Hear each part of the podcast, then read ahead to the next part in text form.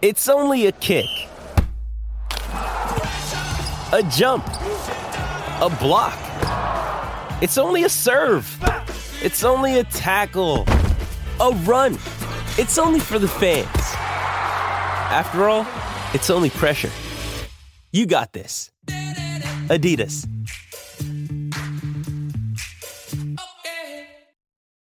Evernorth Health Services, we believe costs shouldn't get in the way of life changing care, and we're doing everything in our power to make it possible. Behavioral health solutions that also keep your projections at their best? It's possible. Pharmacy benefits that benefit your bottom line? It's possible. Complex specialty care that cares about your ROI? It's possible. Because we're already doing it. All while saving businesses billions. That's Wonder made possible. Learn more at evernorth.com/wonder. Why take one vacation with the family when you could take all of them? With Royal Caribbean, you don't just go to the beach. You visit a private island and race down the tallest water slide in North America. You don't just go for a road trip. You ATV and zip line through the jungle. You don't just go somewhere new. You rappel down waterfalls and discover ancient temples. Because this isn't just any vacation. This is all the vacations. Come seek the Royal Caribbean. Ships Registry Bahamas. Special guest this week, Spencer Segura. What's happening, boys? Hey, Spencer's in town. Uh, his his uh, his mom uh, still lives in town here, so he's here uh, to see her. And and uh, I, I, met uh, Spencer for lunch at the Beverly Hills Tennis Club. Now hmm. that is a name from the past. That's wow. where I first came. Hmm. I met Spencer. We were 15 years old to work with his dad. So it's kind of some some good old good old memories from there. Yeah, it's it's great to be here. Good to see you, Brad. I can I remember before you were born, even. That's yeah. how long I've known you. Uh, but, um, you know, it's great to come back to the great weather of Southern California. I'm living in Darien, Connecticut, which is a beautiful place, but it's uh, the East Coast. Yeah, not and, exactly. Uh, so I miss the, the weather. And so whenever I get out here, uh, I just love it. And so today I was at the Beverly Hills Tennis Club where, you know, Jimmy and I kind of grew up from the age of, I was there from the age of about 12. He got there when he was about 15 great memories, great tennis, probably uh, the mecca of Southern California tennis, including, of course, the LA club, which had the tournaments, but we had the the players. Yeah, basically. Well, but there, there, when when his dad was uh, was there, I mean, you know, for me to come there it was uh, it was an eye opener. Uh, you know, Brett, I came from a little town in Illinois, and all of a sudden to be at the Beverly Hills Tennis Club, and and, and I'd I'd hit with Spencer, and we'd sit around and have uh, have a coke, and all of a sudden Pancho Gonzalez and Charlie Pasarell and and Rod Laver and and uh, Ken Rosewall and Stan Smith and you know what all what, what all passed through and, and, and want to play there. So the tennis that not only you could play but also could uh, could watch was was pretty spectacular. But yeah. but uh, but but back in those days, you know, Spencer and I, you know, we, we grew up, we played together, uh, uh, we went out on the circuit together, and and uh, I think after three or four years on the uh, on the circuit after after we, we, turned pro after I turned pro, yeah, yeah. Uh, Spencer deserted me and went to law school. Oh God! you know, I said, you know, I said, I, I said, you're giving up tennis for that? And, Backup plan. That was like back. going to Crowbar College.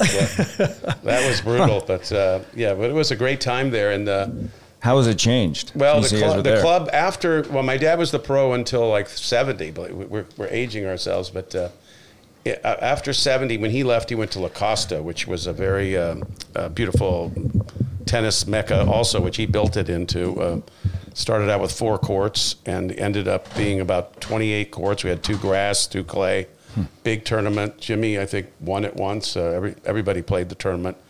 And um, but what happened was sort of a migration away from the Beverly Hills Club of the great players because there were the tennis just uh, kind of evaporated uh, through the 80s, and then just recently, it's had a huge resurgence through Joe Sugarman, who's a famous ENT doctor and tennis enthusiast who, um, you know, kind of like loves tennis and encouraged, uh, got Jimmy to come back, got a lot of the top players to come just to be there and reminisce. And then all of a sudden, it's it's where Osaka practices. It's where when Djokovic's in down for the Palm Desert, all the players were there.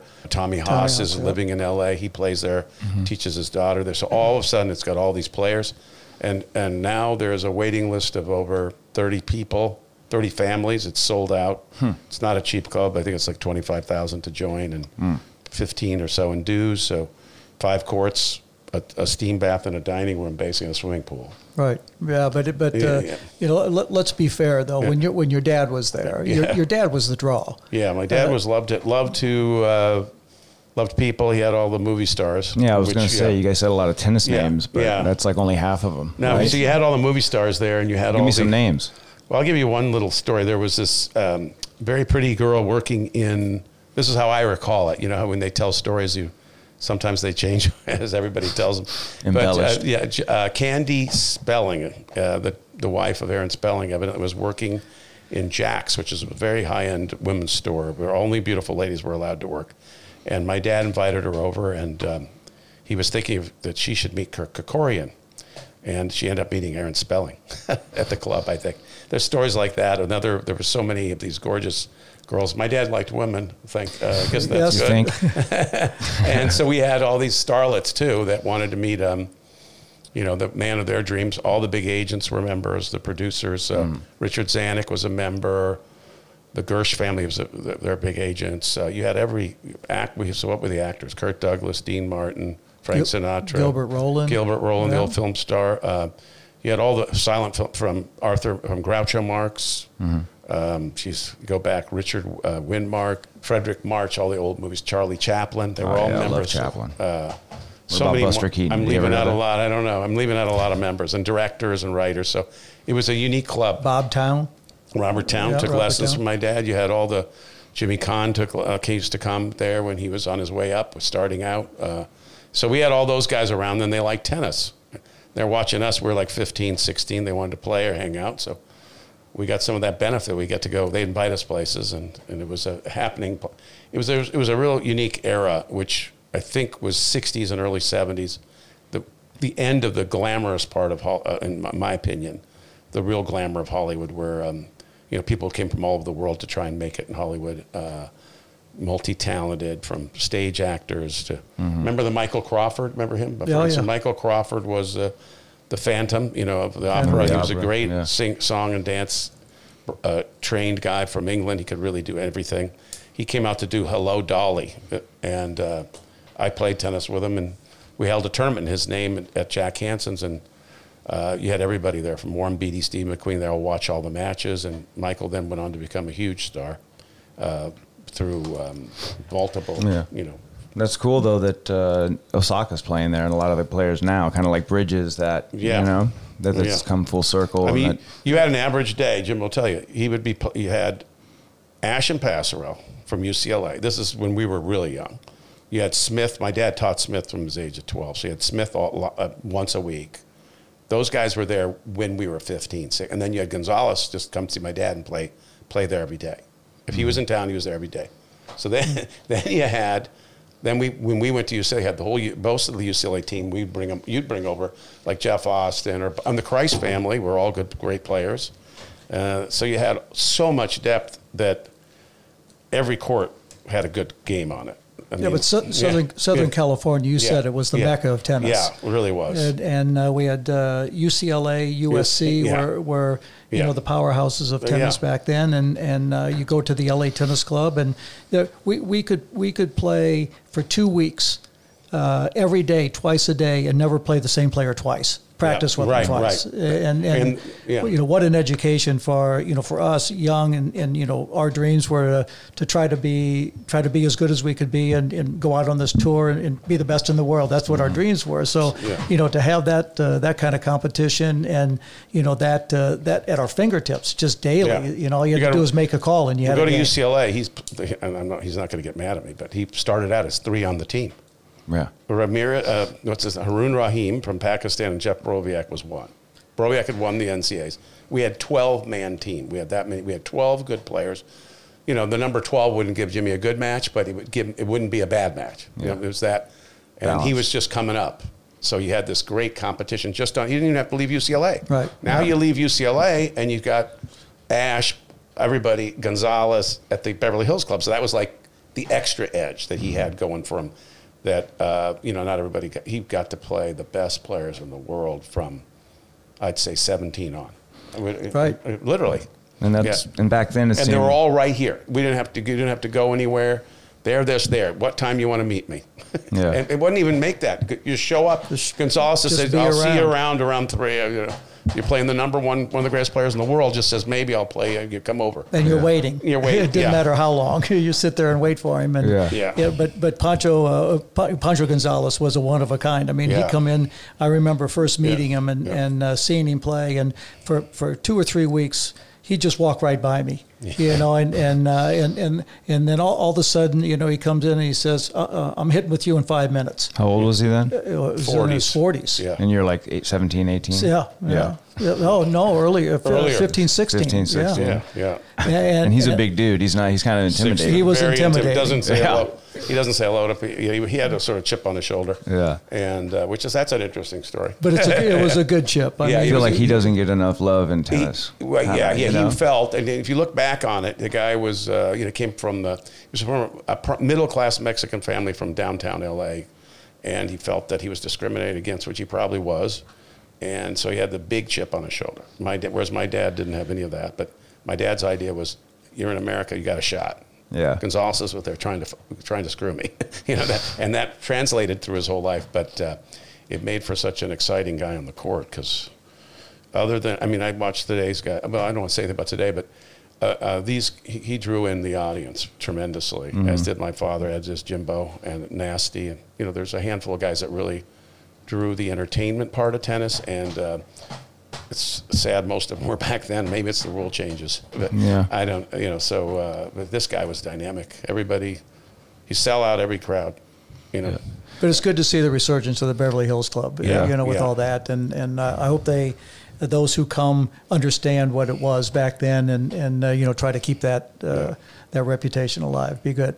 Seems like they will. I think uh, one of the cool things you're saying about having that many people at your fingertips back then was people played so many different styles. You know, like with Yeah. the technology and everything now, like Right. it almost makes it so you have to play a certain way. You know, at least eighty percent of your game or something. You know, um, but back then you had serve and volleyers. You guys Yeah. stayed back, chip and chargers. You know, like so you were able to have so many practice partners that helped sharpen you against Right. each Yeah, tactic. that's- So a good Jimbo was. You know? Jimbo was not a cement type player when he came out. No. he was more. Uh, he had he didn't miss a ball super quick.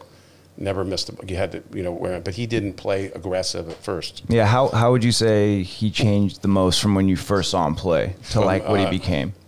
Well, he ret- I think his return was always very good, but once he started step, he would take the ball on the rise much more, and then come into the net behind his shots. Follow Not first shot, but he'd come in. You hit two balls, and he's on top of you. Where he first came, he didn't have that. He was growing still, but he didn't apply that to the extent that he would use to dominate the game. And that's how his game you know, when you're saying everybody has a different style, so the guys like Stan Smith or Arthur Ashe that were out here, serve and volley guys, and depending on their serve, they lived or died and the surface. So you go play Wimbledon or U.S. Open, the ball didn't bounce then. They've changed the whole game by making the ball come up. So a guy like Smith, he could dominate uh, in those and get very do well at those tournaments. He goes to the French Open. He's a first round loser. Stan, I'm sorry if you're here listening to this. I don't know if you lost the first round, but his, he probably could be a first round loser. Arthur Ashe, great player. He would play play Davis Cup against Ecuador, lose to Pancho Guzman on clay. These guys could not play on clay. You you were more of a you had more of a clay court game than them. So today, uh, that game is out of fashion. So all and that's that's maybe why Southern California, no not a lot of clay courts. All the big serve and volley game gone out of the game because they changed the game to slow it down to make it more like a clay game to favor European style playing, and they've done that, and that's kind of what you're seeing today. The game is basically clay on all surfaces. Homogenized. Yeah, and so I think it's been damaging because everybody playing the same. It's boring. It's like watching ping pong. Yeah. So- For the record, Stan Smith two first round losses at the French Open. in I, I've just career. guessed that just because. But also two grand slams. oh yeah, not so bad. on grass. it's okay. so then Jimbo comes along and he's got this return, and Stan Smith's not super fast, but he's he's fast. He's not he's not For fast height, like he's nasty pretty- or he's not lightning fast. Okay, he's not like uh, Mumphy or Federer. Well, he's a He- pretty tall guy, though. Pretty yeah, he's too tall. Yeah. But so now you get a guy. This guy's returning your serve as hard as you're serving it almost. So now guys are having. So by stepping in with his return that he had that no one had, he was able to dominate the game. So, And so he- just to, yeah. just and to I think also right because so much of the game was serve volley Yeah. and one hand backhands that you would catch a lot of people probably on their way in. You know, you'd step in, take that time, Yeah. and you'd catch them in that no man's land on their Right, way into right. the net. Not so easy to do though. yeah, I mean, yeah, but I think that was probably big because so many guys came to net. Yeah, and, right, You know, but- and you but- had to play defensive. It's and Yeah, but nobody else could do it. Yeah. But, but Brad, just to just Yeah. to uh, go one step further, uh, your your grandma, my mom, yeah. and two mom gave me my game, uh, and, and and when I came out here, I I had a game. Yeah, very when, solid. When when I came out here, your dad refined it. right. Yeah, That's yeah, what, yeah. yeah, and, more aggressive, make you more aggressive. Made me more aggressive and and more aware of uh, because my mom. The reason my mom and I've said this Yeah. over and over and over that gave me to your dad, and by the way, was the only one she would have given me to. Yeah. What was for that reason because she she knew that she had taken me as far as she could. Um, and I and I needed a male influence, Right. You know, to, to go out and play against the best players. And and when he refined my game, and then and then I started growing, and and, and started growing into that game. And and mm-hmm. and and but but from my standpoint, I was never afraid to take what either my mom or Pancho gave me, and and take it right to the court. Right. You know, I I Put it trust into practice. I- put Yeah, it in you- the matches in the Yeah. right right mm-hmm. right away Yeah. i said they, you know they they weren't they weren't going to bullshit me i mean they were going to do something that was good for me i, I trusted them that Yeah, you much got lucky in the sense that your mom really understood the game, and, Yeah. and my dad, you got two Yeah. unbelievable teachers, and you listened, and you were a good competitor. But and I mean, why waste time compet- doing Yeah, it in yeah. practice when you? But you, you could Right. you could have got right a to du- it. but what if he'd gotten a bad coach? Yeah. What if he'd gotten one of these manufactured coaches that is out there right They now? just bounce around. And does never played, never knew how to play. Maybe knows how to teach you stroke, but doesn't know how to play the match. So he got that was a very that can make a big difference in a career from a, a guy like who can make you a champion but much sooner. And who knows, you might get injured and never made it. Yeah, I always Yeah, find yeah. that interesting. That Yeah. Some of the coaches, you know, Yeah. you like you see them and they're in the box and they're coming on the court. And Yeah. I mean, I get that they know what they're talking about, but you're right. Like some of them, you're like, well, like why would I listen to you? I mean, you That's how, how do you even know? That's a good you know, point. That's You've just point. heard other people who have been in that situation talk about it or tell you what they think because you've never been in it. Right. So it's uh, you know, having someone who's been there and yeah. knows it is well, like I see such it's interesting now, thing. Jimbo. As a guy says to me, he says, uh, you know, he says, "You guys, you're 68. Connor's 68. What do you guys know about tennis now?" I said, "Well, I don't know. Well- what do you think?" We, I, I said, "I say, I tell you what. I was around my dad. I've been around Jimmy. I played myself. I, I, got better as I got older, and I've learned, and I'm now taught a kid. And I say, I can tell you now that." Um, to understand the game, you have to played those matches to be at his level. So anybody who's done what he's done, there's no there's no normal coach that could coach you. So guys that are saying, "Oh, I'm going to go to these like kids today." If some kid could come to Jimmy and have him coach, uh, or he could go to the USTA or or French Federation and have any of their coach, it's not even close. I mean, it's like, how could anybody think that? Yeah. But, but yet people do. Yeah. And that's uh, you know. I think- I, I, I, I think a lot, you know, a lot of the people, like you say, they Yeah. think the game's passed us by. You, you know, Yeah. and and, and uh, you know, but but if it was, you know, like a lot of the older guys who were sitting in the stands when Right. I was playing, Right. they, they hung on their every word. Right. Uh, you know, if, whether it was uh, Budge or Yeah. you know, a lot of the guys who Tony Trabert, guys that were around the game. Yeah, yeah. They're hell of good players. Pre, but pre me, Yeah. uh, you know they you know they would hang on their words. That, you know, well, what about Connors? You know, they'd make a comment about Connors. Oh, oh, yeah, okay. Oh, you know, well, you know, they they'd hang on that. And now they think, you know, if we would say something, they say, well, you don't know, the game's passed you by. Yeah. You well, know? yeah, you know what the thing is, uh, you got to be a complete tennis player. I mean, I, th- I think it's a big advantage. So, what is a complete tennis player? A guy who can hit through the ball, slice, can vo- serve and volley, play the full court. So if he's in short, he can angle you off. He doesn't have to stand two feet back and only hit the ball five feet over the net. He can have. He has to have that shot too today, to a degree. But you don't. You can't uh, take that away. That if you have an all-around game. So You see a lot of these kids today have one way of hitting the ball all the time Mm-hmm. and just do that. And then somebody like Federer can mix it up. He can slice, he can angle you up. Nadal got a great slice approach. He Murray. Can, he can volley. Murray. Tsitsipas now. Tsitsipas, he's great yeah. at net for his Yeah. age. And he's, an attacker. He's an attacker. He's always trying to get forward. Yeah, I, I would say I think one of his issues is his ball sets up a little on his forehand and on his back. He's got great game, but I mean I think he needs with his height and his he needs to keep that ball down a little lower instead of Yeah. whatever uh, on his approaches at least. Yeah, I think Uh, he could, has the talent to be one though someday. Once you know the big Yeah. three kind of retire. Well, I- yeah, I, yeah. think it's interesting though with the coaching stuff that, like you say, everybody has like a you know a good game when they get Yeah. to the pros. Everybody can hit these shots, and these coaches can tell them the fundamentals Right. and give them everything in the books and all the stuff and Mm-hmm. teach them strategy. But then it always comes down to it seems this, you know because everyone's so close, it's so Yeah. razor thin. Like with golf, also you know the difference between pro and you know not pro is like a stro- you know a Yeah. tenth of a stroke or something maybe one year. And so it ends up coming down to like intangibles. Right. Well, And and, I agree with you. And how do you teach intangibles? You don't. You You, know, Well, so you- that's why I think dad and your, and Yeah. my dad and your dad, yeah. it was so lucky because they were both like sponges to one another. You know, Yeah. your dad had all the info, but was also open to probably, Yeah, you know, well- his take. You know, Well, pops' take. intangibles are the, the champions. You know that I mean I've seen probably. Geez, I've seen a lot of them, but uh, very few that I would consider. Like I, I watched my dad play under huge pressure, big points, always playing his best. Jimbo would be playing mediocre. You get to 30 all, it's, he's a different player. Get to break point, it's a different player. He's always playing better on the big points, playing better in tournament than they do in practice. Can't hit a ball in practice, have a flu, come out and play well. How?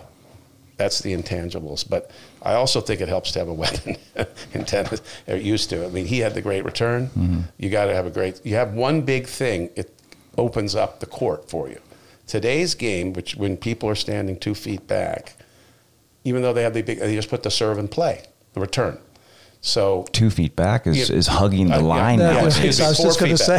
so you put the ball in play, and now you've give, you've taken away the big return, and it's a rally. Now it's going to be a road runner game, and now that's why you have the great one of the greatest players of all time. And now is Nadal because he has a, he has everything, but he doesn't have a huge serve and he doesn't have a huge return. He has very good, but what beats him is once they hit that ball down the middle, he's got the greatest forehand topspin maybe in history. Pulls him out, opens the court, and he wins that way in this running game. Mm-hmm. So the whole game has has really changed from whereas you came in on Jimbo, you're lucky to hold serve when he's playing his best tennis. You Borg is you know Borg passed you have the greatest passing shots maybe on the run ever ever seen. Never missed a ball, never missed a return. Borg kind of played a, a lot like these guys, but it, they would say he's flat probably too. Right.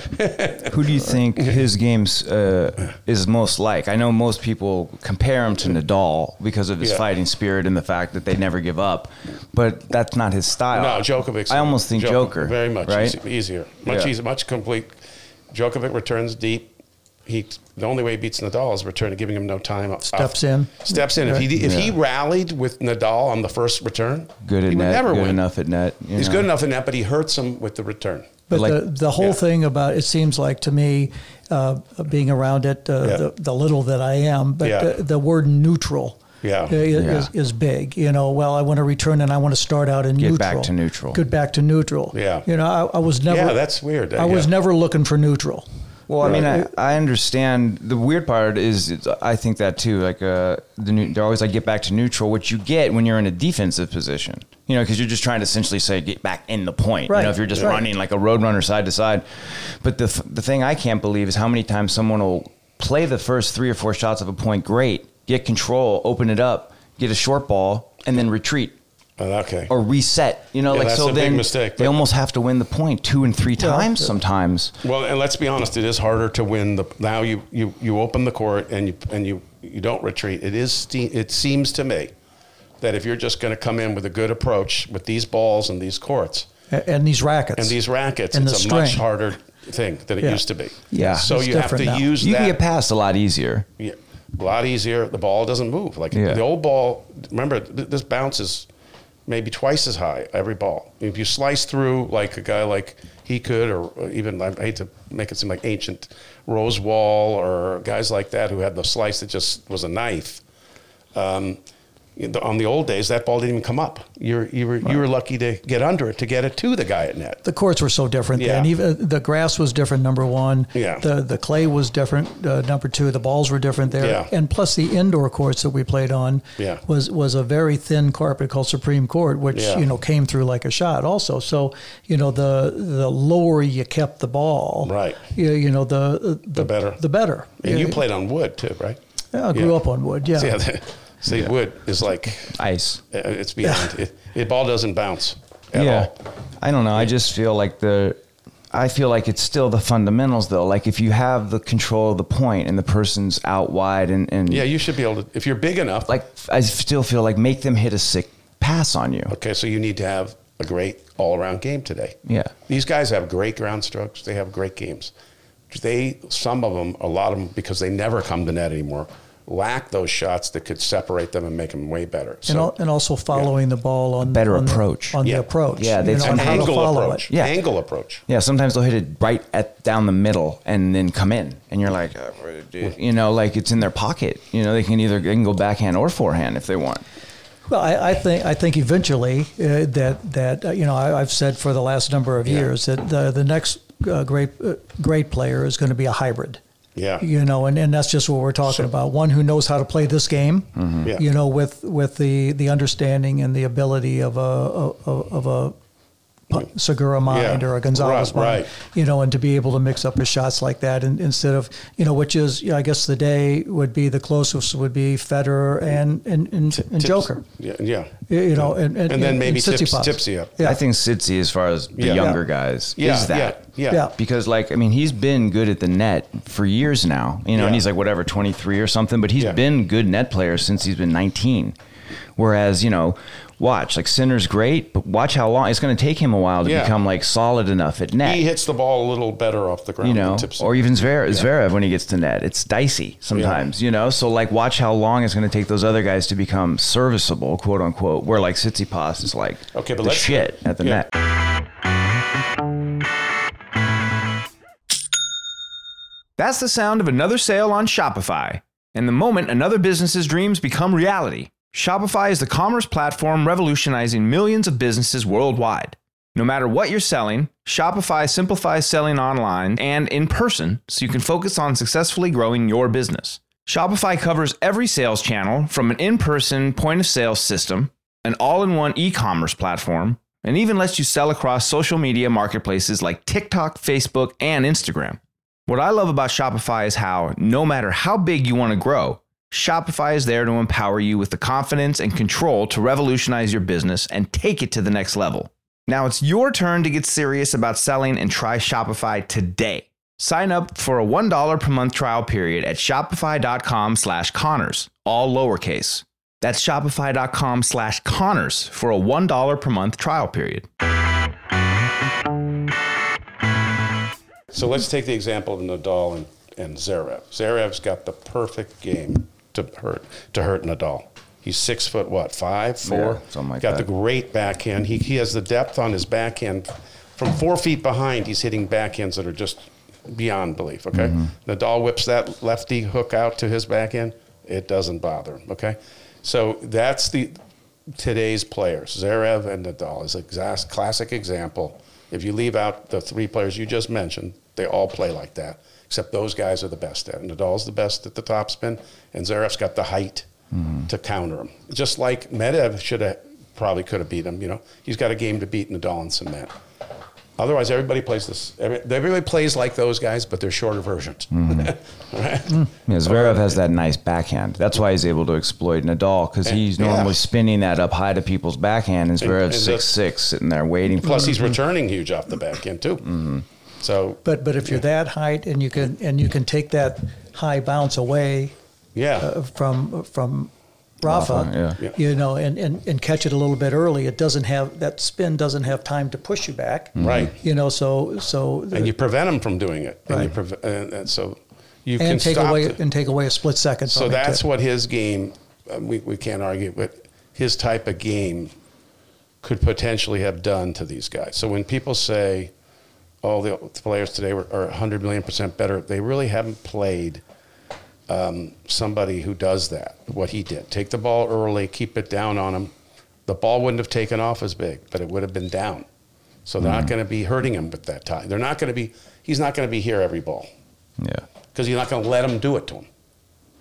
So that's what Zarev could do. He could improve. By the way, Zarev. I'm, I'm not saying I love his He's game. got a lot of potential He's got a lot because he's so big and such a good backhand and such a good. He has a good serve. He's just no confidence. Yeah, the second No- serve. Yeah, no, no it's one of the more uh, exciting shots in the game. Yeah, he's got no confidence for a great player with no comp. I mean, for a hell of a player with no confidence, and then But he's able to still make these runs and semis and finals with the serve going haywire. If you can lock that down, then it's yeah, like- he's going to be he's dangerous. Yeah.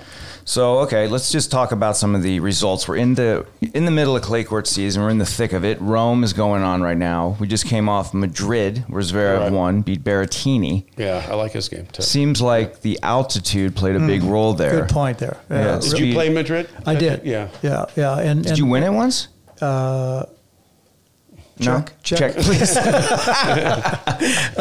Uh, but but I, I liked playing there because it did go faster, uh, and and the ball traveled through the air faster, and uh, uh, Zarev, you know, with with uh, the way he hits the ball, and and, and uh, Berrettini also is big and strong and and, and hits the ball. I mean, I, I can see where. Uh, where that benefits them, but but leading up to that, from Monte Carlo to Barcelona to Madrid, you know, it just hasn't been you know a Nadal circuit. Uh, No, you know, it's been which some variety. yeah, which has been good. yeah. Yeah. I think it's good leading into the French to have some guys. So you know, Tsitsipas won Monte Carlo. Um, which is a 1,000, yeah, Masters 1000. Nadal won Barcelona, which 500. 500. yeah. Still a big tournament. Big tournament. He's won that I think 11 times now or 12. it's ridiculous. Um, and then last week Zverev. But also with the altitude, you're right. From a gambling perspective, I have a buddy I talked to, and he he was saying he's like it's going to be a big deal this week. Serving. He- The servers, yeah. He's like, watch out for the Yeah. servers more this week than any of the other weeks because Yeah. you know Monte Carlo, it rains a lot, it gets Oh, slow. yeah. You know, it rains a lot in Rome. They don't have uh, roofs. They have a roof in Madrid. Yeah. So like the Oh, clay never yeah. absorbs as much of the moisture, Right. you know, from nature as it would in the other places. So and then also on the women's side, Sabalenka won. You know, Sabalenka's her and Barty have kind of been the two best players on tour this year. Sabalenka kind of uh, you know She's a hard hitter. She crushes. Crushes. She's right. huge. She hits. Yeah. She hits early. When she's She on, attacks. yeah, she does. She Yeah. takes it early. Yeah. She's decent at doubles. Has a couple uh, Great. Grand Slam, I Yeah. think, doubles uh, wins. Um, but she beat Barty, who I like a lot. Barty's been pretty consistent. You know, she won Miami. Uh, she won Yarra. She won um, another tournament. I can't remember what Yeah. it was. She's She's got right three now. wins this year Yeah, I got that's, already. that's impressive. Yeah, That's impressive. another final. So I like her. She's consistent, and as far as like you know variety, you know, a lot of, like you say, a lot of the players today play one way, and if Yeah. that doesn't go right, they just keep going at it. Yeah. And so to see Yeah, but someone, she's just not also successful in just one surface. No. Yeah, she's she's got that, what, Yeah. that all that more all around game Yeah, that uh, she hits uh, out early. Spencer was She talking about. crushes the second serve. She well, I think if you asked her, she'd lo- like say uh, Grass is her favorite. I would think so. But With she that won, power. Well, she won the French. Oh, I'm Yeah. talking Barty. Oh, Barty, oh, Barty, yeah, yeah, yeah. So, Barty's got all around, all around, Totally. big all around. Yeah. yeah. She has it. options if something if she loses the first set, she can like kind of reassess Yeah. and, and try something different. So, you know, I think it's interesting. But on the men's side, three winners. We'll see what happens in Rome. Djokovic is playing this week. Fed doesn't play till next week in Geneva. Um, so, you know, multiple winners. We can talk some of the odds going into the French. What do you guys think? Do you guys think is Rafa another auto pick? Do you just lock him in because every year it's What are the odds on him? pretty much the same. I mean, I- if you want Rafa, he's pretty much even money, plus 110. Yeah, I mean, Well, he's you getting know, older. listen, yeah, and, and, and, going into a Grand Slam, you never know what can happen. It's a two week tournament. Yeah. it's you're playing on the heavy clay. Uh, you're gonna you'll be grinding, running down a lot of balls. You know, a lot of things can happen there. Uh, seven matches to win it. Yeah. You know, uh, uh, what's he it? 13, 13, I think. 130 times, something, something like that in I a think- row. yeah. You know, but but I mean, it's you know that's that's a, a record that certainly won't be broken. Yeah. But you know, it is you know th- things can happen, uh, and and you know not not that he's lost confidence because he did win in Barcelona, but be interesting to see what happens in Rome and then and then going into the French and you know the first couple rounds there you know uh, I think for somebody like that he'd be looking to uh, kind of break his way into the tournament. I mean, they're not going to throw Yeah. him a Zverev in the first round. No. You- You know, so uh, you know he'll uh, work his way into the tournament. You know wh- uh, that that he that he's not going to go in there expecting that, but he's but he's going to go and and say that you know I, I hope I hope that that I can I can work my way into this tournament a little bit so that you know I can I, I played a lot. He's played four tournaments leading up to the French. Great, You know yeah. that yeah, but Yeah, he's know, tired, man. Yeah, I mean you know I, I don't think I ever played four tournaments in a row in my life. No, I don't. Well, Uh, He'll know, take so- next week off though. He won't Yeah. play the actual week before. I think you Oh, know, yeah, he's yeah, that's he's right. got There's one week in between. issue. I mean, I think he's better. He'll beat Djokovic. I think because Djokovic hasn't been playing enough. Uh, I think the real uh, the problem is if he has to play Zarev and uh, Tips Tipsy. How do you say his name? Uh, Tsitsipas. Tsitsipas. If he has to play both of them, I I, I don't like it. Yeah, I mean, if he we'll plays have one of them, draw. he can beat him. Yeah, I don't have But to you know, you know the one thing about I Rafa. think there's one thing that makes a big difference though. Yeah. Three out of five. Yeah. yeah. You know, a lot of Yeah, the young right. guys are they can they can prove they can win it. They can win Masters 1000s. You know, they can you know, ATP finals. playing in three sets. Zverev, Yep. Uh, yeah. But two out of three is and Grand Slam and like you said, seven matches in two weeks. Well, if he's rested, Different. Nadal is Yeah. a favorite against anybody. Yeah. But, but if he's not, if he's played five, beating, you know, beating Zarev to play, T- Tiffy might beat him. Yeah. I mean, So, yeah, he almost beats him anyway. I mean, he's only going to have to either play probably like Sitz, you know, Sitsi and Joker, or you know, Zverev and Sitsi. You know, he's mm-hmm. probably only have to play like two of those three guys to win it all. Yeah, you know, I we, mean, he we might say, luck we into like that be- Schwartzman. we say Better that he might be tired, but you saw what happened in the final last year in, in Paris when he when he mm, Yeah. went through Djokovic Yeah. and you know in a heartbeat. I think Djokovic's out of shape right now. It's just something. It's not. He's not motivated. He looked weird today in his match with Fritz. He got, you know, yelling at the umpire because of the rain. He always seems to be some thing going on with him that's like not just the tennis. The one thing I like about uh, Nadal is that the, he's only got one thing on his mind though. winning. That's winning. Winning, You yeah. know, tennis winning More. more. And you never- Right, and you're He's never exactly. gonna- greedy. Well, that- which is good. that's good. Greed is Yeah. good He's in not this gonna. situation. He's not going to beat himself. Yeah, ever. some, some of those Yeah. other guys, they might, you know, they kind of, you know, might let their mind wander a little bit. They're involved in this or want to do that or meet this person or, you know, whatever. I mean, there's so many distractions out there, you know that. And, Totally. And, and uh, but, uh, you know, for, for Rafa, I- you know, and, and that's, you know, that, that's to, to his credit. I mean, there's, you know, to, you know, to, to be able to keep all that other stuff away from him as, as much as he can, you know, that's, that's pretty good. So yeah, Joker, you said two twenty plus two twenty five, team four to one. Then there's a big drop. Medvedev sixteen to one. Has never won a French Open match. Yeah. Going to be tough to put any money on him. Yeah. Uh, Fed, Fed sixteen to one. A little interesting. No, not to me. I mean, uh, just Not to win. yeah, but I mean, Yeah. like Sitsi sixteen to one, like Zverev twenty to one. Those are decent. Rublev has been pretty hot, thirty three to one. No chance. Schwartzman thirty three to one. How about this one? Sinner fifty to one Oh, plays Nadal tomorrow in Rome. Tough second round for both guys. They played each other a week or two ago, and Nadal got him. Oh no, no, I'm sorry. Djokovic played him a couple weeks ago. I- I'd like to I'd, I'd like to see how that match, uh, how he plays against Nadal uh, be, before I would. but fifty to one, that that seems a pretty good value. Yeah. you know, for for him and That- and uh, his results over the past couple of weeks Yeah. ha- hasn't been that bad either, has it? yeah, No, that's a kid so- you could improve. He- yeah, you could I mean, take that guy. guy's he's got a lot- a high and ceiling. make him up thirty percent. Berrettini sixty six to one. He's got a hell of a game. I mean, he's pretty good on clay. He's he's No, won tournaments on all three three I like his game personally.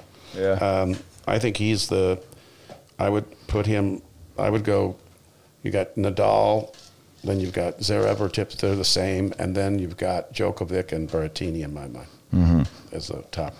But when you really look at this, I mean, it's I think it's hard to not take Nadal. But Berrettini on really slow Mm. clay is different, though. Uh, You're right. Like on French, He needs that that out. he needs like, that for Yeah. his serve. this- the quick. He's Yeah, got- the he's quickness got a great and- forehand. Oh, his forehand's ridiculous. But his backhand, you know, it's, if he goes up to somebody who also has a good back has a good backhand, they get into those rallies. It's, it's Somebody tough. who can return his serve. Yeah. So uh, yeah, but what do you think? I want to ask you guys take on this. RG got pushed back a week because you know the French do what they want to do. Right. Yeah, don't. But they've done that for a long time. Right. So last year they moved it back four months or whatever it was. This year they moved it back a week. So instead of having three weeks of grass leading into uh, Wimbledon, there's only two. Thoughts on that? Uh, Well, I mean that's going back to the old days. Uh, you know, going uh, you know back in back when I was playing, you play the the French, and then you go and right away was Queens, and then a week off, and then and then Wimbledon. That's the way it was. So they, they spread it out a little bit, but it, you know over the past, but not but not this year. Yeah. So uh, uh, listen, I, I like uh, I like to go and play Queens back in the day because I, I had the next week off. Right. Uh, I also wasn't in the finals of the French. You know, I was in the semis a number of times, and and uh, yeah, whatever. Or you, or you, or you didn't play it, or Yeah. they, they, they kept him out of the French. You know, Oh yeah. well, yeah. well, Damn team tennis. It's- Yeah. Might have had a grand slam. This is funny now, looking back on you know knowing what team tennis has has been and what it became, that the French would ever think it was like a threat, you know, and that he was held out because he played a couple matches of team tennis, you know. Was- Yeah, it I think it was the entire ATP. That wasn't. It was everybody. Well, uh, yeah, but I mean, you know, but for me, I mean, that kept me from winning the Grand Slam. No, I I'd know. won the Australian and, and yeah, you know, having a shot. and had a had a shot uh, Yeah. at, at the you know to play the French, and then I won Wimbledon and uh, U.S. Open after that. But hey, uh, listen, a, a chance at immortality. What, what, what can you say? I still think you're doing okay. yeah, Yeah. no, not, not complaining. Well, what do you think though? So I always think that grass has been kind of gets gypped. You know, like I think it's cool surface. I mean, I know what you said has Yeah. been changed over the years, but still, like visually, it's a totally still different. You know, you're still getting way lower bounces and net play and serve is Yeah. rewarded. Some, I guess. You know, um, and so I always feel like the fact that there's only a couple weeks and then Wimbledon. That that's it. That's the whole. Like that's what the. Well, the they should make Queens a bigger tournament then if they want to do that. yeah, That, that's what I was going to ask your take. There's talk that maybe they want to make or start a new tournament or make Queens or Halle maybe a Masters 1000 event. People love Queens. Uh, love to go to. Yeah, that's going to People be a fight uh, to see which one becomes to the Masters 1000. Yeah, well, Any day of the week. you're, well, you're in London, and Yeah. and uh, you're you got your surroundings, Yeah. and and uh, you don't have to get up and move. And even though you know Halle's not that far, I mean, I, I played Hollow, and you went with We me. We went but, uh, 95. which, which was a which was a great event back then. You know, just think what it been would there, be yeah. now. But Well, that's but- the only thing about making the case for Halle is like, think about it. Are there any other grass courts, 20 or 15,000 seat stadiums in the No, world? probably No. right. So it's kind of crazy that, that they have that great. and and that had a roof before a roof was Yeah. was Oh, in. So that obviously. Oh, I remember going done. there. 95, we practiced on the outer courts with Richey Reneberg. God, you do have, that? you do have a memory. That's right. That's yeah. a good memory. You were you were just a I don't know how old. Let's see, ninety five. 14 you, or 14. Yeah. Yeah. Richey's a big Wall Street, uh, I think, hedge fund manager. Is he? Uh, yeah. Hit us up. We need some picks. Yeah, yeah. It's been brutal Call, lately. call him up. And what else? Oh, uh, yeah, I mean, this is funny just story about that. I remember we flew, we flew there. I can't remember where we flew into, but um, we didn't want to drive. They didn't want us to drive, so they sent a helicopter to you know we we landed, went through customs, got our bags, and then we, they loaded us in this in this helicopter. And we're like, wow, cool, you know. So we take off and we're flying to Halle. And you know the guy's pointing out stuff. Hey, this is the Rhine, and this is you know this, and, and all this stuff. And we're like, cool, you know. We leave the, the headphones on, and you know. And the guy's like leaning over, and he's like leaning across me, and he's pointing stuff out. Like, look down here. This is a sheep farm, and this is that, and you know. And I'm like, cool. And, and like I turn to my right to like you know his side and look out his window, and there's like this mini little prop plane Oh, I remember that. headed That's right. right at us Holy shit. like not far away Yeah. and It was almost and, a walkover. and we're like uh, hey over there you know and we like point and he just goes like oh and just takes the, the stick and goes like pulls us up and away from this other plane so I always thought that was a that was a funny story Helicopters are dangerous. But Yeah, we, we- basically. we, were lucky. We were lucky we made it. but, Dodged uh, one there. And then on the way back, they didn't want to give us a helicopter after you Right. played, and they'd gotten what they needed. out of us. There's a car for you now. Uh, so we took a, a car on the autobahn back. Remember, we were gonna Oh, fly yeah. out the next morning, and we're going like 110 or whatever. This Yeah. guy's driver's like flying on the autobahn. Boom, blow a tire. Holy shit. Yeah, all of a sudden, you know, like, and all of a sudden we're on the side of the road. Uh, and so I was like, wow, this is like kind of a risky trip here. you? They didn't invite us back either, Yeah. did they? No, but yeah, I think uh, I, I mean I think it'd be cool to have more grass court yeah, tournament. well, you know, I, I, I can only respond to you know to when I was playing because back when when I was playing, uh, they had the leading up the tournaments leading up to Wimbledon, then they had Wimbledon, then we'd come back uh, uh, in the United States in play, and then also the U.S. Open was on grass at the beginning. Yeah, four of your slams are grass. Yeah, Right. And the wor- and terrible grass. I mean, we're talking the ball doesn't bounce. Do you Yeah, feel like you'd be better today on this grass because it kind of seems like it favors uh, rallies and you know uh, people who can keep the ball in play. You know, like it's not like bang bang bang quick so much. Well, I, I go back and, and, and I look and, and I see Borg, you know, with the way the ball bounces, won five Wimbledons in a row, you know, and he beat some pretty damn good players in the final. Mm-hmm. Oh, yeah. Uh, you know, so, Yeah. uh, you know, and, and uh, you know, with, with those bounces, so, you know, how do you think he would have done too? Yeah. You know, Yeah. with the, with the way the ball bounces now and, and uh, uh, the uh, the difference of the ball and all that. So, uh, you know, what would would have it have been nice to to have had that little extra second to you know to be able to step in and hit the ball a little bit earlier. Yeah, but would the ball have gone through the court as much? I don't know. I don't. Maybe not. maybe it not. doesn't doesn't go It through the court. It doesn't more. go through the court anymore, and the balls fuzz up after, depending on the surface. Like Faster. that, that one, that Palm Springs tournament, uh, that uh, was the Oracle, the owner, Indian Wells. but Larry Ellison, Mm-hmm. they've put that court eats the ball up, and the ball fluffs up on you. Yeah, they put so much sand. I guess so the on ball court, does right? not go through; it does the opposite. Really? it just sits there, like a kind of like a softer ball that you hit, and it's spongy, and I don't know. So, ma- so maybe that's that's why they've taken away the aggressiveness.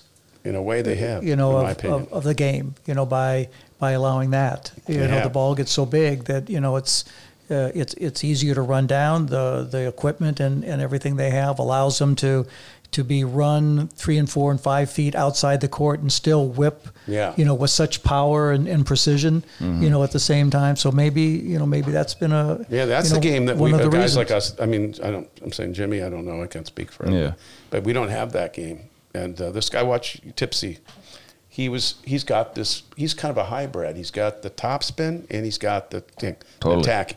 I was watching the points and he's f- doing that thing that Nadal does, where the ball goes in and, and then Dips. falls in. Dips. And he's doing that Oh, on yeah. clay. And whereas his game looks orthodox, but he can do both. Yeah. So that's the game, that component nobody that played in our era had because the rackets wouldn't you couldn't You even couldn't have those grips and stuff. You'd break your arm trying to do that. Yeah. Yeah. But no. So is that harder to do than it's short angling a ball, you know, and drop shotting like the other guys and drop balling and Yeah. balling better? These guys can't volley. Most of them, not all of them. I think it's it's tough. It's like it's almost lame to try and compare. Yeah. Because like the people who played in the different eras, like their games evolved and grew up with what the stuff, you know, the equipment was Right. at the time, and the Right. balls and all that stuff. So like when they're like, well, you know, what would you Connors play against Fed now or whatever? Well, if you guys played at the same time, your guys' games would have evolved differently. You know what I mean? Like you would have been able to have a bigger serve if you played with those big rackets from a as a kid till thi- like you think? Well, you know what I mean. I don't know. A lot of it's size, though. If the guy like that is arcing that ball back on you on the baseline, and, and he's able to do that off a good shot, and it's a defensive shot. Yeah. And you're not six three, that ball that's going to hurt you if you're on the baseline and that ball bounces in because you're going to be up here. I'm So just that- saying, like almost Yeah. like when you learned, you almost didn't. A lot of people almost just put the ball in play. You would almost you just spin it and play to start the point a little bit. You know, like it wasn't looked at as like this is the biggest weapon in the game. serve well. You know, Right. Or like now it is. You know, like we'll look at Wimbledon. How like that's why they changed it is because it became so f- fucking unwatchable. You know, like just boom, boom, and by the second week the grass is trash you and there's no Sam- bounce. You had Sampras, who you know were the greatest servers of all time. Yeah. great. great. Uh, So I even think like Sampras, Ivanisevic and like those. I mean, you know, great players and everything, but just the to watch it is not. Yeah. Well, you didn't have, but it's who the matchup is. If you have Sampras playing uh, guys returning, it's going to be a great match. Mm-hmm. Yeah. If you if you have a guy who can't return, it's going to be boring. now, if you have two guys that just belt the ball from five feet behind the baseline and run side to side, that's boring. So you've gone too far the other way. That's all I'm saying. We maybe it was too far with you know Sampras came up. Uh, you didn't have like Jimbo playing Borg and McEnroe, guys that kind of did everything. Mm-hmm. Sampras could do everything, but he was just so good at serving big and Yeah. and so fast and had a huge forehand that he didn't need hands. to do. He didn't need to hit three ball, five balls. Yeah. So, so but then the other hand, you have these guys that are rallying like it's a workout. Five, seven cross court backhands, five cross court forehands, six blah, blah, Mm-hmm. Like almost like it's a drill. Exactly. So it's uh, you know you need in between. So Well, we talked we talked about you know a, a lot of those playing the uh, the the French uh, what about Americans? We don't have don't have any Americans up there. They're even talking about, do we? I think that's because For the men. Think about For it. the men, right? Yeah. So L.A. Southern Cal was the center when we everything was fast courts, grass courts, and then clay in Europe, right? In summer, some clay in the United States. I think it's almost the reverse. The clays, the cement's been slowed, so so there's no advantage to growing up on cement courts. It's a disadvantage. So you took out the western part of the United States out of tennis, basically. You got to be in Florida, Right. or- yeah. and you got to be playing in Florida, and then still you're playing on a different type of clay, in a way. Yeah, Mm-hmm. it's not the same. that it's not the same, and so I think that's one of the reasons. And I think the other reason is the um, the system here, where you have um, pros that aren't really they're coaching the kids. They're not really supported by the USTA. The USTA takes the kid to their hundred court complex and gives them a new coach. Maybe tells him changes his game. They got to make it more fun for the kids in the United States to play. Europe, they're on teams. They play other clubs first, and then if they get really good, they get they play for their federation against another. Fed- I mean, everything's a team. They get all these perks.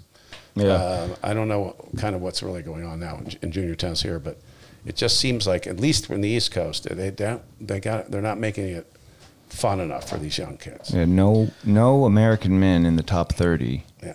since time began. No, just since That's- the ranking system began, Well, that's, that's used to be about the time. reverse, which Yeah. is crazy. Yeah, uh, I, mean, mean, it, it, it, it's interesting. I guess uh, the the top American uh, that would be Taylor Fritz, Fritz, yeah, Right? Yeah, You know, he's you- like thirty, some thirty-one, maybe or thirty. right? Yeah. Uh, Yeah. Isner was was the top American for a while, and and you know his uh, his results haven't been. Sam Querrey hasn't. Uh, his results are, you know, haven't been up to standard. So you know, so you you have uh, who who's the young kid coming up, uh, uh, Korda. Oh, he's Yeah, got big. I watched Korda. him play. I saw him play in Delray. Yeah. He's got a, a tremendous talent. Um, you know, he's also he's six three or Yeah, four. he's a big Yeah, kid. big- big, big serving. Moves Can- pretty good though moves, for a big kid. Moves very well. Can serve and volley. Can, can approach with the backhand. Forehand, he's a little slappy, but it's big. So I mean, if you play him high in that rally game that they do, he's he's built, he's built for that. Yeah, but he's he's young. He's what, Yeah. 17, 18? Yeah. You know, so- I think. yeah, He's got so a lot of improving to He's do. got some improving to do, Yeah. and, and but it seems like you know the the the men seem to be struggling a bit, uh, you know, and and with nobody in the top thirty, but the women are crushing it, Right, you yeah. know, so yeah, you know, Two ma- players in the top ten. right, but you so so it makes what what.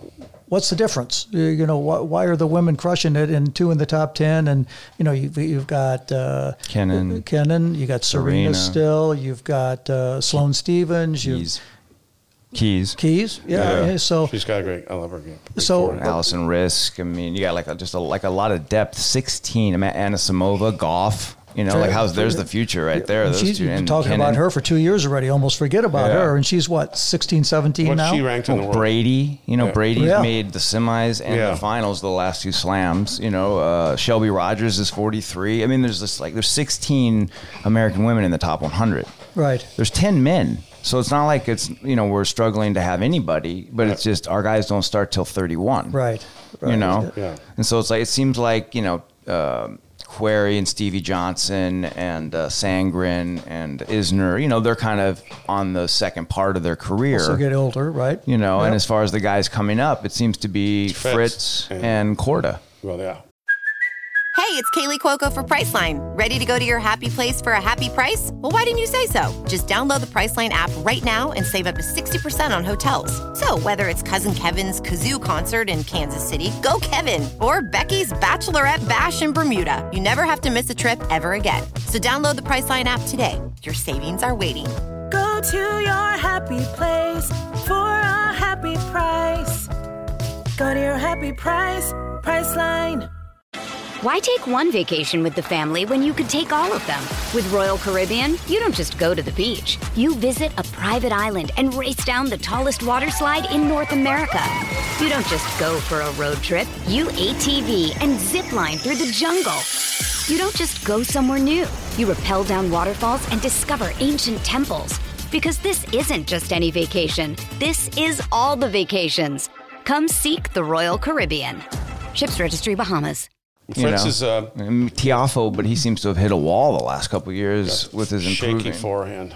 Yeah, he's got he's kind of a weird grip, and Yeah. he's a nice kid. He's you know really athletic and fast. Oh, he's a great athlete. Yeah, but um, I don't know. It's, he seemed to like kind of hit a wall. At, like you know, we're, let's see where he's at. But what do you think? I mean, I I stand by that. The reason the women are so much better, you know, quote unquote better than the men, is that the the American talent for men ath- men's athletics All right. it gets spread thinner Maybe, yeah. because there's so much money to be made and you know uh, scholarships to be had playing so many different sports whereas with the women there's you know less scholarships because there's always more for men and then there's less money to be made playing you know WNBA or soccer Right, or so like hockey The tremendous you know. athletes aren't playing tennis and men's. Maybe that's what's happening. I mean, look at the got Korda. He's six four, six five, but you don't have a lot of fast. Uh, uh, Fritz is a great, a hell of a tennis player. I don't think he's as athletic as Korda. So you could argue that there must be, you know, a, a numerous other great athletes that aren't playing tennis, that are playing basketball, they're playing football. You know. Mm-hmm. That's what I think. Yeah. And I think Yeah. if if you have talent, you're an athlete, and you're a woman, you know, like you get funneled or channeled Yeah, into right, golf and into tennis because it's like, look, you know, yeah, money for Yeah, one yeah. for sure, but also just even like education, you know, a job, or you get into Yeah. like a sport and then you know become you trainer, you become something affiliated with the sport. There's so much money in these two sports that like they mm-hmm. suck up all the like you know right. female talent in in the country in the world really Right. you know like look at asia how many amazing golfers you know come from asia and then you talk about korda korda's two sisters are like top Top ten. top 10 golfers in Right. the world Right, Yeah. right, fantastic. two top 10 golfers and the top 40 tennis player it's like how's that family doing Yeah. And it's busy. also individual sports don't attract as many, at least in the United States. It's not as fun. it's they don't make it like a great. It's not. It, you go on a team, these kids celebrate in the band. wa- you know, They're 12 years old. They're all partying afterwards. They, great, you know, uh, camaraderie. Tennis, the you know the parents are yelling at them. The parents are ready to get in fights on the sidelines with each other. It's an isolated thing. I mean, it's a different. And it's an expensive Yeah, sport. expensive. But also playing an individual sport is is that's all on you. yeah, You know, uh, uh, so there are that- that's a certain group of people and, and, and Not everybody. athletes. Yeah. Yes, that's not for everybody. Right. You know, a lot of guys like to to to be covered. or blend in Or blend right. Blend in is and a better excel word. for a moment. And they can't have to. You don't have to excel all the time. Right. Yeah. Or uh, you can ex- pick when you want to excel or whatever. But the weird part to me is that the way tennis is, is that especially in the U.S., all you have to be is the top two or three American, you know, tennis player, or even top five, and you get to say I'm, I'm a, the top five in my sport in the world from this country. All right. You know, we're like how many great football players are from America? You know, there's like every pro, almost 90 percent of the Pro Bowlers are probably American. right. Right. You know, there's tons of great NBA basketball players that are American. The top Right. whatever out of blank are American. But like tennis, if you can just excel and be one of the top five, you know, you become the shit to like advertisers. Like, I'm one of the top five players in the world. That's like having, uh, you know, uh, Oh, because of the market. yeah, like you know, like uh, LeBron is like let's say one, you know, in the world. So that's uh, the number one tennis, uh, number one American. Yeah. So then like the fifth guy would be the equivalent of like I don't know who's the fifth best player, like Dwyane Wade, Right. or like somebody who's great. You know, mm-hmm. The- in, in basketball terms, the fifth guy is great. Not good, but he's making a fortune though. Where on- in on tennis, court. if you can be a top five or ten American, you're going to make a pretty good career because you'll get sponsors because you're American, and like the American companies are going to want to sponsor an American kid and that kind of stuff. So I always, Yeah, but you're also also competing against so many other sports and so many other players for every job. You know, you, yeah. you, you talked about you know, endorsements and things. You know, it- you know, you're you're you're up against basketball, baseball, football. You know, tennis, golf. You know, you're you're fighting against so many. But but let's say Matsuyama, you know, just won the Masters. Yeah, uh, you know, he's he, he created a new number. Uh, you know, they said that could be worth a billion dollars. yeah, I mean, but but if if he did that over here, no, Yeah. it'd be different because he's he's he's he's jumping up against so many other uh, great athletes and everything. But but over there, it's uh, it's a one of a kind. It's a it's uh, uh, I mean, I, I think he's the first. Uh, Japanese player to, to win a major. So I mean, you know, where's that put him? Mm-hmm. Yeah. you know, Right. in- in- Legend in a status forever now. Yeah. after one. Yeah. Oh, Somebody's got to be the first. Yeah, but but but only after one Grand Slam. I mean, Yeah. and, and they're saying that already. You know, not that he's not going to win more. I hope he does. I like him. Well, I like, the- one is more important than if you won the next ten.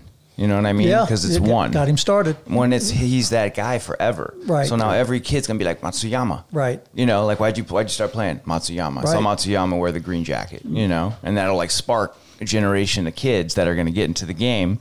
Mm-hmm. You know, so you'd almost you almost want to be first more than like get two or three. Yeah. Because you know it's, it becomes immortalized. Yeah, you're right. Number one is, is the best. You're right. Yeah. And and, and I, you know, to, I, I I like watching him play. You know, I work uh, not work at it, but I try to get better at my golf game. And watching him swing, you know, is is, is good for me because he swings so slow. Mm-hmm. You know, and, You know, he used to have that little hesitation at the top. yeah, Remember that? That uh, and, and I like that because I could I could actually see, you know, and uh, you know, as opposed to you know the, a lot of the other players they swing so fast. I mean, if you blink, you missed it. But you Mm-hmm. know, I could I could catch him, and and uh, I, I was happy that he won, and and uh, because it it created more interest and and more uh, excitement for for golf, which is.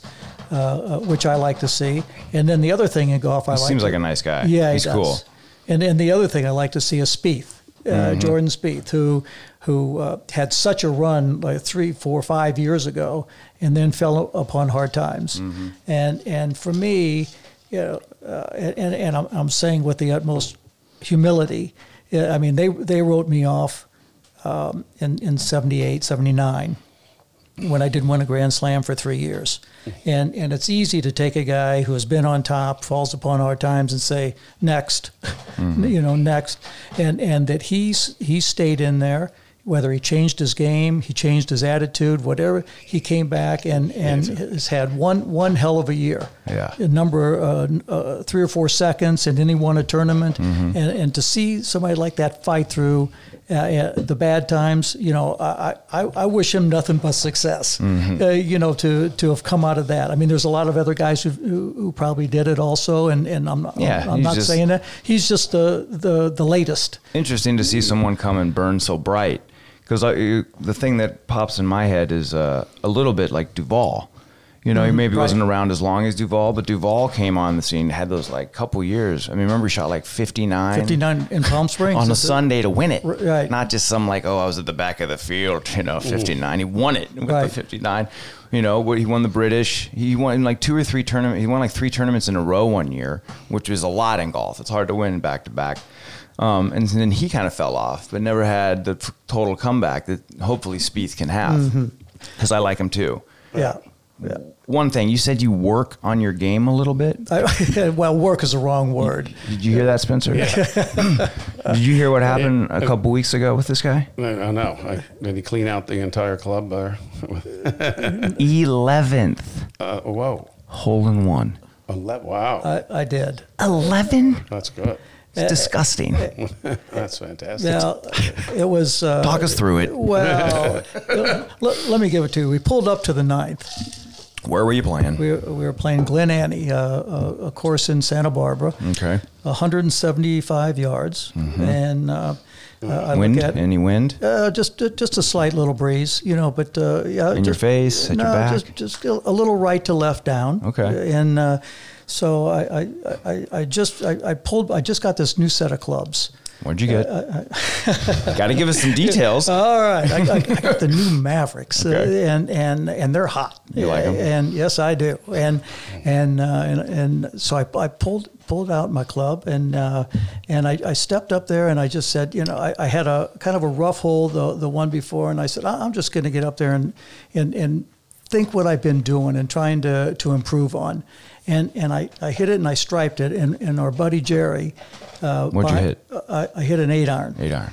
And, and my buddy, our buddy Jerry says, he says that's going to be close. That's a hole in one. That's good, you know, like that. And I bid down and, and I picked. Wait, wait, wait. He said it's going to be a says hole that's gonna be close. Jerry Fall, Yeah. the ultimate cooler, The cooler. of all time coolers. I, I said met him. it's That a- usually means it's going to bounce out of the hole. That's what I out thought. of bounds. I, I thought it was going to go over In the water. over the green. I had a little down downwind, so the, the, we're playing a fivesome, uh, and uh, we, we pull up, and there's only there's only four balls around close on the green and around Mm-hmm. the green. So I said, "Ah, Christ!" So I went back and I got my wedges. I thought I'd gone over. Yeah. So I went back and got my wedges, and, and uh, Jerry walks by the hole and he says, What's down there? I go, I go, oh my God, I didn't see it. You know, because didn't I, get to see it go in? No, I, I, I bent down to, uh, Yeah. to pick up the tee and and, uh, and kind of move on, and and yeah, it was. Uh, it was pretty exciting, I will say, and and and uh, I, you know I, I've had eleven. I, I don't don't don't get me wrong. I am a bad golfer, you know, but I, I love trying to get better. But it just goes to show. I mean, I, I know there's there's guys out there. I mean, 11's ridiculous. It's I- I, saw just to get in here. I saw a clip. I don't know when it was over the last in the last year of John Daly, and he's he, John Daly's playing through some guys at some course, and he, John Daly plays like barefoot. You know, he's like he's, he's a legend, and the guys are letting him play through, so they're filming him. Hits it, you know. He's like, okay, thanks. Kind of the same thing. Goes to pick it up. And then they're like, oh, uh, it's in the hole, you know, in the hole. So they, you know, everyone's going crazy. And someone goes, how many is that, John? 11 and that's John Daly. You know, John Daly's probably played a few rounds of golf. Yeah, he's pretty good sure. at it. So uh, I'd, I'd say that puts me in some damn good company. that's pretty good right there. I'll- I'll I've only that. seen you do one. I've never had one. Have you had one, Spence? No, no. So yeah, maybe you could let us borrow one or, or two. So what do you do? You you have everyone sign the ball. I do. And then do you keep them in a special place? I, I do. I have them. I have them in a in, in my uh, Wimbledon doubles trophy. I kind of kind of stack them With up. Uncle or- Nasty? Well, yeah, yeah. So and, and I, I put the date on it, and uh, and it's it's pretty exciting. It was it was, you know, you think that oh okay, but you don't know how rare that is. You know, well, yeah, that's the thing is how many times have you just holed out from like 150 from a fairway? not often. Once. Less than like five, probably. Oh, right? once. I, Yeah. I I know, just one time. which which makes it like more ridiculous. You know, like you're Yeah. not holing out. You know, once in a while, making a hole in one once in a while. You have 11 hole in ones Yeah. and one or two hole outs. Yeah, it was. Uh, you know, it, it goes to show. I hate you.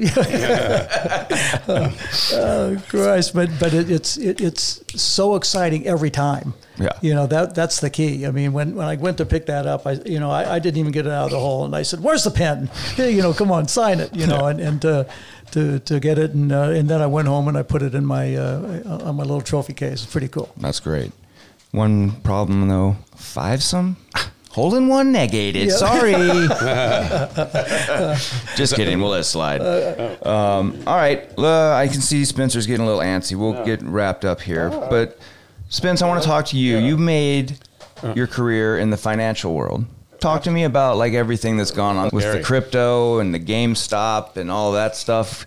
Talk to me about that and talk to me a little bit about like you know Okay. your work and everything. Well, I'm more in the private equity kind of venture capital. I, when I, I was a lawyer in LA and uh, a tennis enthusiast named Ted Forstmann, who is the sponsor of the Huggy Bear. I don't know if you remember him. He's passed away now, but he was also a famous financier. He loved tennis and he gave me a shot to go to New York when I was already in my 40s.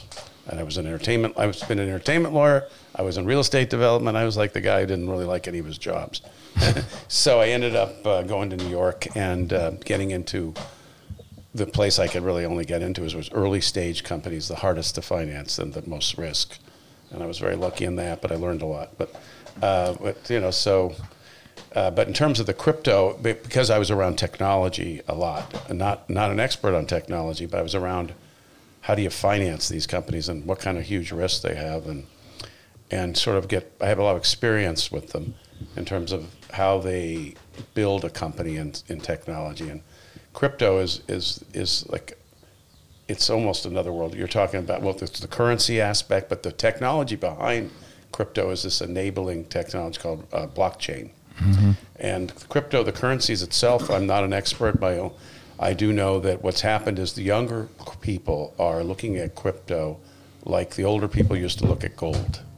It's something that cannot be so um, inflated by the creation of more of it so easily. So they feel confident that this is, and because of the trading and the and the secrecy and all that, they view it as an alternative currency which cannot be distorted by the government. Okay, so the younger people are buying into that, and so gold, which was which is like that, but actually there's a ton of gold in not just gold coins. There's gold in people's houses and their jewelry. But so you really, it's not as finite, but or it, they don't perceive it as being as finite as crypto. So that's a large reason for younger people are buying it and holding it and looking at it as money in the bank that can go up and over time will be accepted. Each currency is different, but that, so that's, and there's going to be a whole world of companies in blockchain that are going to explode in the next, that are going to do well, not currency plays, but things that are going to enable different things on tech. I'm in one deal called True Tickets, which is a, I'm an investor in it. It basically enables on electronic tickets for the for the uh, venue, you know, the theater, or to track the ticket all the way through and receive a commission, and control that that for the ticket. They know who the ticket is. So, in COVID times, you you know who sat two seats away at that seat, and so and- Scalpers don't like that. Yeah, yeah, they don't get a hand. They don't like you, dude. No, they're not me. I'm just an investor. These guys are at MIT and super smart guys. But so I got involved more in the side of financing these early stage companies, and I'm proud to announce I got one of the most conservative investors in my last deal. Who's Mr. that? Connors, Huh? Mr. Connors. Uh, To I- the moon. Let's go. yeah, so we're doing a crazy deal. Uh, not crazy in the sense that I never did biotech, but I I got intri- intrigued by this because I thought I wouldn't get caught up in having to finance an entire biotech company. Uh, male pattern baldness, um, which is very interesting. You lose your hair as you get older. Sixty-five percent of all men. And when they lose their hair, they don't. If the hair is alive under the skin, the follicle doesn't grow anymore. Mm-hmm. Hair grows and falls out in a cycle.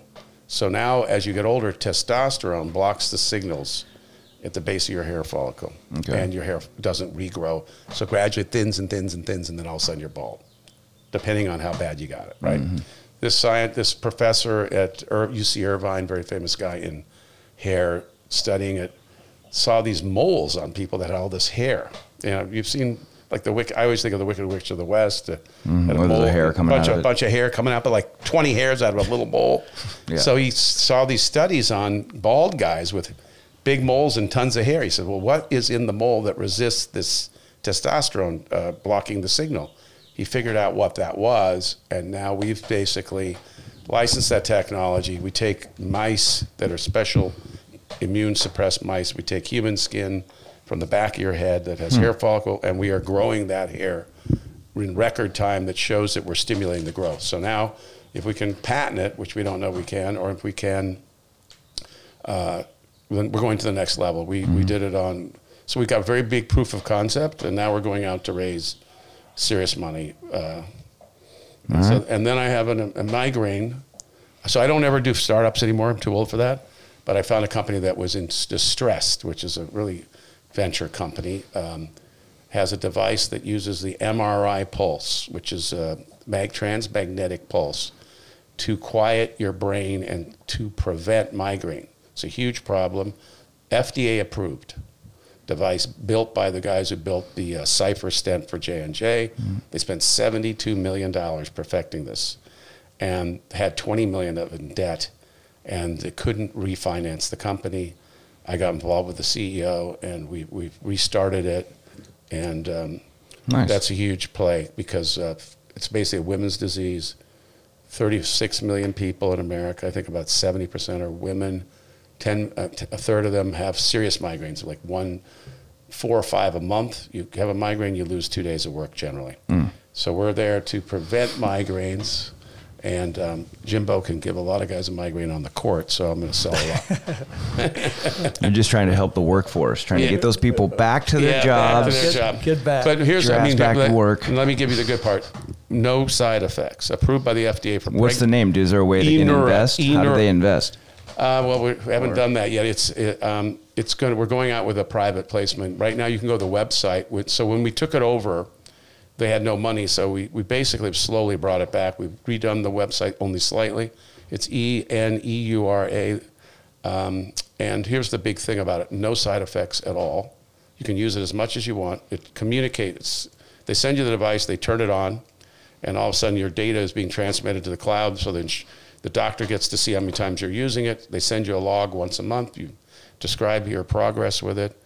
And unlike drugs, serious side effects, they don't know if you're using the drugs or the insurance companies don't. So our only hurdle is getting the insurance companies to pay for it now. And we're one third the cost of the major drugs that prevent migraine and we're about uh, and we're no side effects, as I've said a hundred times. So, so I think we have a real shot on that one. So Nice. that it gets me going, keeps me busy. I think the And I got to just say one thing: if uh, you know, I- I'm an investor, and, and uh, working with him, it's time for him to get back to work. Yeah, yeah, yeah, exactly. nice. yeah, yeah. I mean, we, I mean, the markets have been like tremendous, and I'm probably catching the tail end of it now. But for instance, this technology, transcranial magnetic pulse, that does the migraines, it's already out there in two public companies that do depression. So if you're depressed, you go to a shrink's office. They have a huge machine. It goes around your head and sends the same thing that we do, but we do it portable at home.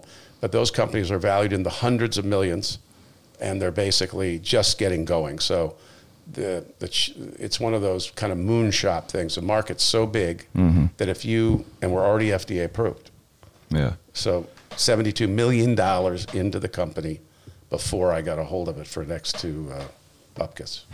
Yeah, That's interesting. Yeah. yeah. I, have a- I have a stock that I like. It's uh, it deals with like, some of the stuff you're saying, Yeah. depression and like addiction. It's called Right. NM. Sorry, MNMD Mind Medicine. okay. And just got put on the Nasdaq. It's like three bucks a share. But Is it a drug? It's a drug. Yeah, it's a it's a like a bio that's Yeah. gonna start doing research. They're already doing research, but with like the psilocybin, which is like the, oh, yeah. the drug in mushrooms, Right. You know, and uh, probably eventually like DMT and like these, you know, quote unquote drugs that have been had like a negative connotation or been Right. criminalized for so long. They're gonna hopefully open up the restrictions and let testing, Yeah. you know, and then you know they're not going to use huge doses. You know, they're going to use small doses of the thing, to, and it's supposed to help a lot with like depression. Yeah, I mean the addiction. Problem, that's it's fascinating. but It, it, it sounds great, but the amount of money you have to spend on these trials Oh, to, yeah. to show that it's safe first and then that it works second um, are so huge that generally you need these big partners. So your real risk, you could have the greatest thing in the world, is that you can't raise enough money to get through to the Mm-hmm. all the, the all proof. yeah, and the So- FDA, all the hoops they make. Yeah, so. I, I'm never do biotech, but whereas the migraine's already proven that it works, whereas the hair thing, we have to prove it works. But hair is such a huge problem, and it's never paid for by insurance. Mm-hmm. you know, if you lost your hair and you want it, you, people pay a ton for that. So we think that one of the big drug companies, if we get these things positioned right, would take it over and finish it. We we would never go have to go all the way with the Yeah. through the FDA, but. So every you have to have your strategy for these these Yeah. companies. Uh, and I'm no scientist, but I, the one thing you've learned about COVID, science changes every day. Oh, one yeah. day they think, oh, it's four feet away. Next day it's you know it's just be in the room and uh, mask works. Mask. That's how science is.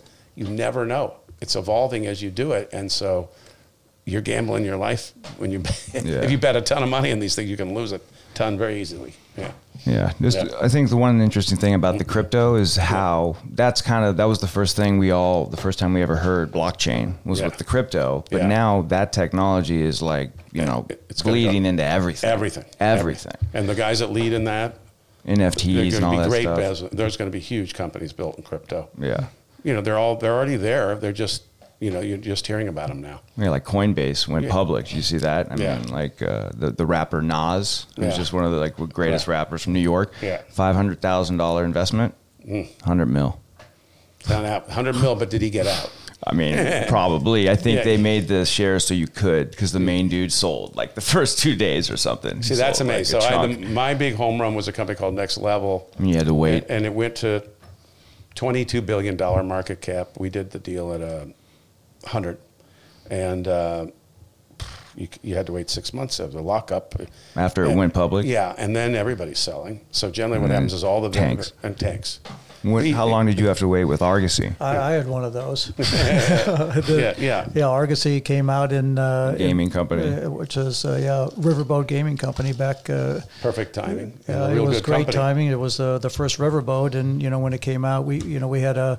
Uh, a a partner share that we could sell, but you know we had to hold for a number of time, and you know our, our stock shot up to thirty nine forty, and you know You by were the- just sitting there. and and uh, you Paper know, money's yeah, fun. Yeah, you know, but, But it's a real company, probably Argosy. Whereas most of these tech Yeah. companies, they don't have earnings. It's just nothing. Right. Yeah. Like those my those depression companies I'm telling you about. yeah.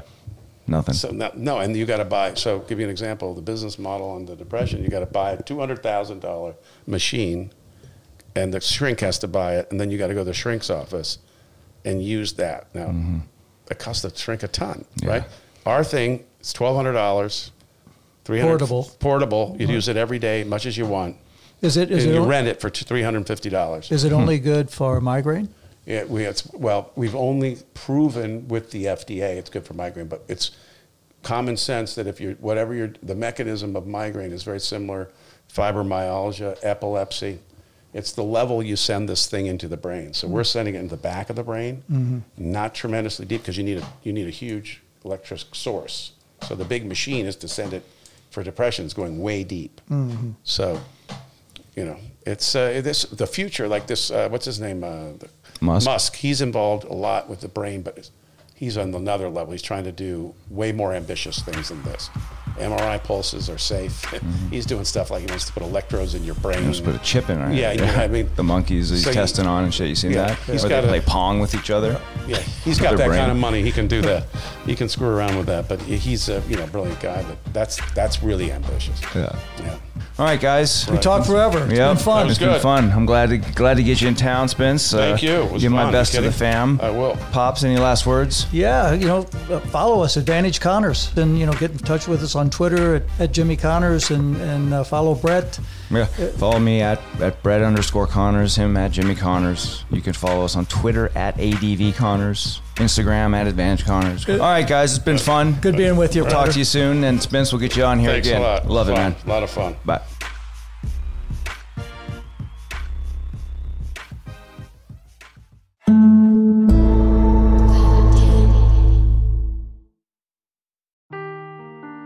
Seeking the truth never gets old. Introducing June's Journey, the free to play mobile game that will immerse you in a thrilling murder mystery. Join June Parker as she uncovers hidden objects and clues to solve her sister's death in a beautifully illustrated world set in the roaring 20s. With new chapters added every week, the excitement never ends. Download June's Journey now on your Android or iOS device or play on PC through Facebook Games.